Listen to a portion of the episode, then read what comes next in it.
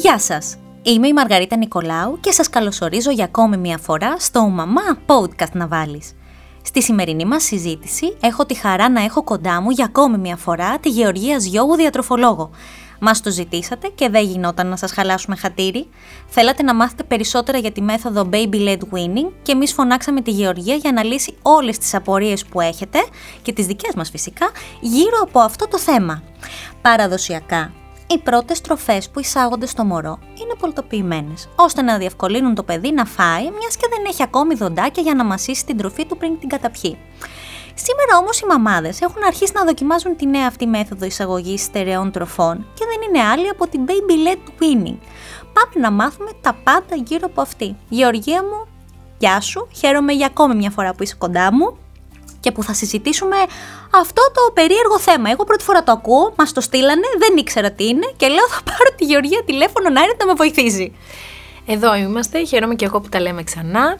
Είναι ένα πολύ ενδιαφέρον θέμα. Είναι μια μέθοδος ε, σύντησης των παιδιών που κερδίζει έδαφος Ε, θα πούμε τα μικρά και μεγάλα μυστικά, τα ναι και τα όχι, για να λύσουμε κάθε απορία.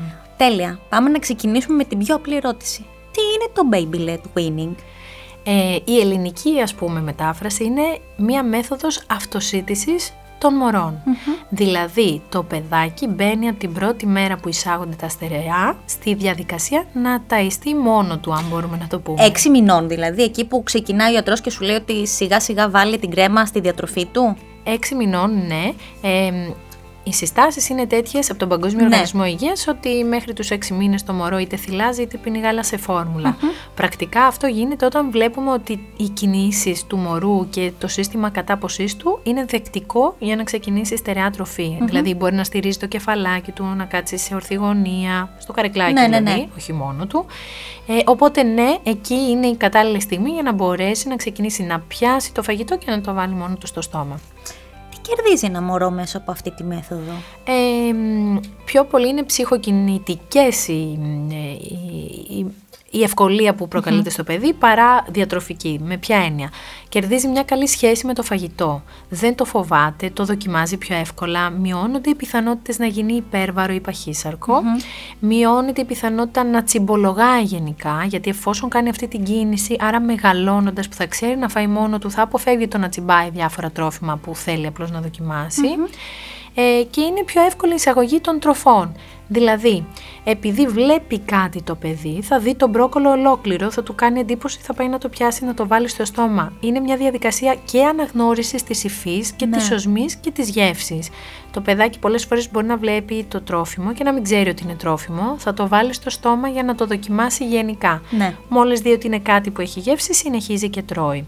Άρα, αυτά είναι τα κύρια ωφέλη για ένα μωρό δεν είναι επικίνδυνο για ένα μωράκι να τρώει μεγάλα κομμάτια φαγητού. Δηλαδή τον μπρόκολο να το αρπάξει, να το βάλει στο στόμα του, μια πατάτα που μπορεί να κοπεί ένα κομμάτι μεγάλο και να το καταπιεί. Υπάρχει φόβος, κυρίως γιατί τα παιδιά έχουν το αντανακλαστικό του να ρουφήξουν κάτι.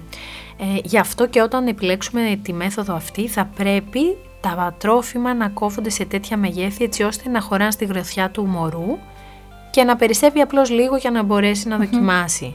Ο κίνδυνος πνιγμονής που λέμε, δηλαδή ουσιαστικά να πνιγεί το παιδάκι, ερευνητικά τουλάχιστον φαίνεται ότι είναι ίδιος με αυτόν που υπάρχει όταν τρώει φαγητό κανονικά. Ε, δε, βέβαια, όπως είπαμε, ε, επειδή τα παιδάκια είναι μια ιδιαίτερη δεν έχουν γίνει πολλές έρευνες. Δηλαδή, δεν μπορούμε να πάρουμε ας πούμε, 15 μωράκια και να τα έχουμε για πόσους μήνες ναι, ναι. με το baby led winning και να δούμε αντιδράσεις. Παρ' όλα αυτά, δεν έχουν αναφερθεί πολλές περιπτώσεις πνιγμονής στην κατάσταση, στη διαδικασία αυτή. Άρα λοιπόν θέλει αυτό προσοχή, κυρίως με το πώς κόβουμε τα κομμάτια και πώς παρέχουμε εμείς το φαγητό. Υπάρχουν απαγορευμένα φαγητά, δηλαδή σε αυτά που θα διαλέξει η μαμά υπάρχουν κάποια που θα πρέπει να μην τα βάλει καθόλου μπροστά στο μωρό; Ναι υπάρχουν. Αυτά είναι τα φιστίκια και γενικά οι ξηροί καρποί που έχουν αυτό το στρογγυλό σχήμα που μπορεί να ξεγλιστρήσει εύκολα και που σκεφτείτε το κιόλας αλλιώς. Είπαμε να χωράει στην παλάμη του παιδιού. Άρα ναι. ένα φιστικάκι δεν χωράει σε ολόκληρη την παλάμη. Είναι το πιάνουμε με το δάχτυλο. Μοιάζει με κουμπί, μοιάζει με αυτά τα απαγορευμένα αντικείμενα που δεν θα δίναμε ούτω ή άλλω στο μωρό μας. Ο αρακάς, τα μπιζέλια και οτιδήποτε είναι μικρότερο από την παλάμη του. Κατάλαβα. Ποια τρόφιμα μπορούμε, τι τρόφιμα μπορούμε να ξεκινήσουμε; Αρχικά να πούμε ότι ξεκινάμε τη μέθοδο παρέχοντας μαγειρεμένο φαγητό. Ενίοτε και τα φρούτα μπορούν να έχουν γίνει λίγο σαν κομπόστα. Δηλαδή, τι εννοώ; παίρνουμε ένα μήλο και το κόβουμε σε sticks. Μπορούμε αν θέλουμε λίγο να το βράσουμε σε νεράκι, όχι να μαλακώσει τελείως, να μπορεί να το Να πιάσει στέκεται. το παιδί ακριβώς, αλλά να μπορεί να το δαγκώσει με τα ούλα πιο εύκολα. Ε, οπότε τα φρούτα, το μήλο, το αχλάδι, η μπανανούλα που την κόβουμε στη μέση όμως και όχι ολόκληρη για να μην ξεγλιστρήσει στο χέρι. Είναι τα πρώτα που μπορούμε να εισάγουμε. Τα καροτα αλλά βρασμένα γιατί είναι πάρα πολύ σκληρά. Πατάτα, και αυτή βρασμένη Ναι. είτε στον ατμό είναι πολύ καλός τρόπος ε, μαγειρέματος. Κόβουμε έτσι σε sticks, τόσο μεγάλο ώστε να χωράει στην παλάμη του παιδιού. Ακόμη και η δική μας παλάμη μπορεί να είναι μέτρο σύγκρισης. Εφόσον Ναι. χωράει στη δική μας θα χωράει Θα σίγουρα μπορεί και να στο το παιδιού. κρατήσει. Ακριβώς. Οπότε αυτά είναι τα πρώτα τρόφιμα που εισάγουμε. Ό,τι δηλαδή και όταν πολτοποιούμε. Ποια είναι τα ωφέλη από αυτή τη μέθοδο, εκτός από αυτά που αναφέραμε πριν, ότι το παιδί θα μάθει να, τις κινήσεις, την, να παρατηρεί πράγματα; Λοιπόν, πέρα από αυτά που αναφέραμε πριν, ουσιαστικά πάλι έρχεται το κομμάτι του να χτίσουμε μια υγιή σχέση του παιδιού με το φαγητό, του να δοκιμάζει πολλά φαγητά να τα αποδεχτεί εύκολα και να αποφύγουμε την υπερβαρότητα. Ε, αυτονομία το άλλο, γιατί όταν ένα παιδάκι συνηθίσει να τρώει μόνο του θα μπει πιο εύκολα και στη χρήση του μαχαιροπύρουνου για να φάει μετέπειτα, γιατί υπάρχει πολλοί κόσμος που δυσκολεύεται στη μετάβαση από τα απολτοποιημένα στα κομματάκια τα μικρά, γιατί τα παιδάκια τους δεν έχουν μάθει να χειρίζονται τα χέρια για να παρέχουν στον εαυτό τους τροφή, οπότε δεν μπορούν εύκολα να πιάσουν το πυρούνι και να φάνε. Ένα παιδάκι που έχει κάνει baby led weaning αυτό το προσπερνάει, δηλαδή έρχεται η στιγμή που είναι τέτοια η φυσιολογική ροή της πρόσληψης φαγητού που το αντιπαρέρχεται. Οπότε αυτά είναι τα κύρια ωφέλη. Μειονεκτήματα, Λοιπόν, απαιτεί χρόνο. Δηλαδή η μανούλα ή όποιος είναι, ε, ε, φροντίζει το φροντιστής. παιδί ακριβώς, ε, θα πρέπει να είναι από πάνω. Δεν αφήνουμε το φαγητό στο παιδί και φεύγουμε να βάλουμε πλυντήριο. Σε καμία περίπτωση. Γιατί μπορεί να πνίγει ένα παιδάκι. Όπως δεν αφήνουμε όταν το ταΐζουμε πολιτοποιημένο. το αυτό ίδιο θα έλεγα πράγμα μόλις είναι. τώρα, αφού δεν θα το αφήναμε ποτέ Έτσι μόνο κι του. αλλιώς. Άρα δεν είναι ότι ε, κάνουμε αυτή τη μέθοδο για να ξεμπερδεύουμε και να μην έχουμε το μυαλό μας εκεί. Καμία σχέση. Ακαταστασία. Αποδεχόμαστε ότι θα υπάρχει ένα ωραίο χάος. Όταν λέω χάος, δεν περιορίζεται στο τραπεζάκι του παιδιού. Τα παιδάκια, οι κινήσεις των χεριών είναι απροσδιόριστε όχι γιατί θέλουν να κάνουν ζημιές ή να λερώσουν, αλλά γιατί δεν τα ελέγχουν ακόμα καλά. Τουλάχιστον σε αυτή την ηλικία. Αργότερα είναι και γιατί θέλουν να λερώσουν. αλλά λοιπόν, εδώ πέρα αποδεχόμαστε ότι θα υπάρχει μια καταστασία που δεν μπορούμε απαραίτητα να ελέγξουμε και που δεν θα πρέπει να μαλώσουμε το παιδί, γιατί τότε θα το τρομάξουμε και θα το πάμε πίσω. Ε, μετά, θα πρέπει να ξέρουμε πρώτες βοήθειες. Δηλαδή, καλό, καλά, αυτό είναι όχι μόνο στο Baby Led Winning, καλό είναι μια μαμά ή ένας μπαμπάς να έχει κάνει ένα σεμινάριο πρώτων βοηθειών, έτσι ώστε να μπορούν να ανατρέψουν την πνιγμονή. Να διακρίνουμε την πνιγμονή από το απλό gagging που κάνει ένα παιδί. Πολλές φορές τα παιδάκια όταν καταπίνουν ακόμη και τα πολτοποιημένα κάνουν ένα σαν αίσθημα σαν να θέλουν να βγάλουν την τροφή πάλι από το στομα Αυτό δεν είναι πνιγμός. Πνιγμός συνήθως, για να ξέρουμε και σαν δείγμα, Ναι, ναι. Ξεκινάει χωρίς να κάνει καν ήχο το παιδί.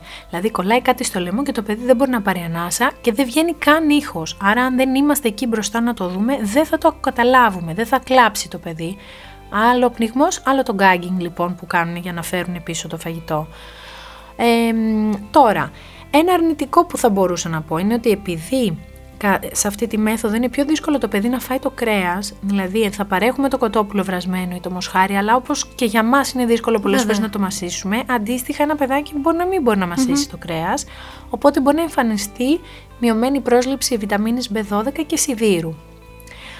Εντάξει, θα μου πεις υπάρχουν τα συμπληρώματα, αλλά ε, προσπαθούμε από το φαγητό να βρει όλα τα θρεπτικά συστατικά, εισάγουμε πιο πολλά όσπρια όμως Ναι. εκεί. Άρα λοιπόν αυτά ίσως είναι τα αρνητικά. Θα μπορούσαν το κρέας να το πολιτοποιήσουν. Να το βάλουν Ακριβώς σε μια αυτό. σάλτσα που θα σερβίρουν αργότερα Πού θα το μπορούσε το φαγητό στο παιδάκι να παιδί. φυτάει τα λαχανικά ας πούμε σε αυτή τη σάλτσα και να τρώει. Ναι. Το δεύτερο, για να πούμε και αυτό και είναι πολύ σημαντικό και νομίζω ότι αυτό θα το αγαπήσουν πολλές μαμάδες, είναι ότι μπορεί να γίνει μεικτός τρόπος εισαγωγής τροφίμων. Δηλαδή, ίσως να επιλέγουμε τα κυρίως γεύματα, δηλαδή το μεσημεριανό και το βραδινό όταν γίνει η εισαγωγή όλων των γευμάτων, να είναι πολτοποιημένα. Ναι. Για να είμαστε σίγουροι ότι θα φάει το κρέας του. Και όλα τα άλλα, δηλαδή τα φρούτα του και αυτά, να τα δίνουμε να τα, με τη μέθοδο baby led winning, δηλαδή να αυτοσυτιστεί το παιδί. Με αυτόν τον τρόπο και είμαστε λίγο πιο ήρεμοι ότι έχει φάει καλά και το παιδί ξεκινάει τη διαδικασία του να αυτοσυτίζεται. Θα μπερδευτεί; Όχι. Οι έρευνες δεν δείχνουν ότι τα παιδιά μπερδεύονται. ίσα ίσα. Το δεύτερο που μπορούμε να κάνουμε, μπορούμε να ξεκινήσουμε με πολτοποιημένα για να μπούμε στη διαδικασία να γνωρίσουμε και εμείς το παιδί μας λίγο πώς αντιδρά με το φαγητό και σιγά σιγά να εντάξουμε τα κομματακια Ακόμη και στα κυρίως γεύματα, μόλις δηλαδή βγουν και τα πρώτα δοντάκια πάνω κάτω. Που θα μπορεί να τα χρησιμοποιήσει. Ακριβώς για να κόβει το κρέας, μπορούμε να βάλουμε τα μπιφτέκια. Δηλαδή να κάνουμε ένα μπιφτεκάκι μακρόστενο, σαν σουτζουκάκι, ναι, αλλά ναι. λίγο πιο λεπτό, είναι ένας τρόπος να φάει το παιδί το κρέας στο baby led weaning. Εγώ ξέρεις τι καταλαβαίνω μέσα από αυτή τη μέθοδο, ότι τα παιδιά ίσως αγαπήσουν περισσότερο τα λαχανικά τα οποία για κάποιο λόγο τα περισσότερα δεν τα θέλουν να τα φάνε. Δηλαδή υπάρχουν κάποιες έρευνες που να δείχνουν ότι τα παιδάκια ενδεχομένως που ξεκινούν να τρώνε με αυτόν τον τρόπο να είναι λίγο πιο θετικά στο να φάνε τα λαχανικά τους αργότερα μαγειρεμένα και κανονικά που θα τα βλέπουν στο πιάτο τους. Αυτό ισχύει γιατί ε, φαίνεται από έρευνες ότι επειδή το παιδί συνηθίζει τη μορφή του λαχανικού έτσι όπως θα το πιάσει, θα το βάλει στο στόμα, θα το μυρίσει, θα είναι πιο εξοικειωμένο. Άρα και όταν θα το δει στο πιάτο του σαν λαχανικό πλέον και όχι πολτοποιημένο, θα το αποδεχτεί. Βέβαια, να πω ότι πάντα εμείς είμαστε το παράδειγμα των παιδιών μας. Δηλαδή, το παιδί πριν φτάσει στους 6 μήνες να φάει, μας έχει παρατηρήσει όλους τους μήνες πώς τρώμε. Ναι. Γι' αυτό και είναι σημαντικό να καθόμαστε όλοι μαζί. Άρα λοιπόν, αν εμείς τρώγαμε τον μπρόκολο, όταν το δει μπροστά του, ξέρει ότι αυτό τρώγεται και ας είναι και στους 8 και στους 9 και στους 10 μήνες. Ναι. Όταν εμείς δεν έχουμε λαγανικά στο τραπέζι μας, δεν θα απαιτήσουμε από το παιδί όταν δει τον μπρόκολο μπροστά του να το φάει. Σίγουρα. Άρα λοιπόν το βασικότερο είναι αυτό που εμείς προσπαθούμε να περάσουμε στο παιδί μας διατροφικά να το εφαρμόζουμε και εμείς οι ίδιοι. Υπάρχουν περιπτώσεις που μία μαμά πρέπει να αποφύγει τη μέθοδο αυτή; Υπάρχουν περιπτώσεις, ε, πιο πολύ αφορούν κλινικές περιπτώσεις Δηλαδή υπάρχουν κάποια μωράκια που έχουν υποτονία, χαμηλό μυϊκό τόνο, και όχι μόνο στους μυς του σώματος αλλά και στους μυς του προσώπου. Δηλαδή μπορεί η γλώσσα να μην μπορεί να γυρίσει, να μην μπορεί να γίνει το ανοιγό κλίμα του στόματος καλά. Οπότε αυτό το αποφεύγουμε.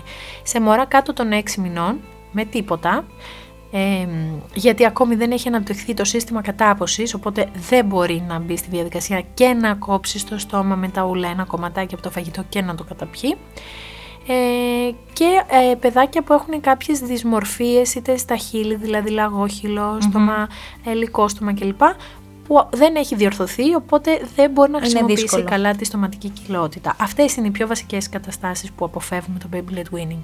Η ηλικία υπάρχει, είπαμε ότι μπορούμε να το ξεκινήσουμε από τον έκτο μήνα και μετά. Μέχρι ποια ηλικία μπορεί να αφήσει μια μαμά το παιδί της να κάνει έναν χαμό στο σπίτι; Αχ, ε, ο χαμός θα γίνεται ακόμη και όταν αρχίσουν με το πυρουνάκι.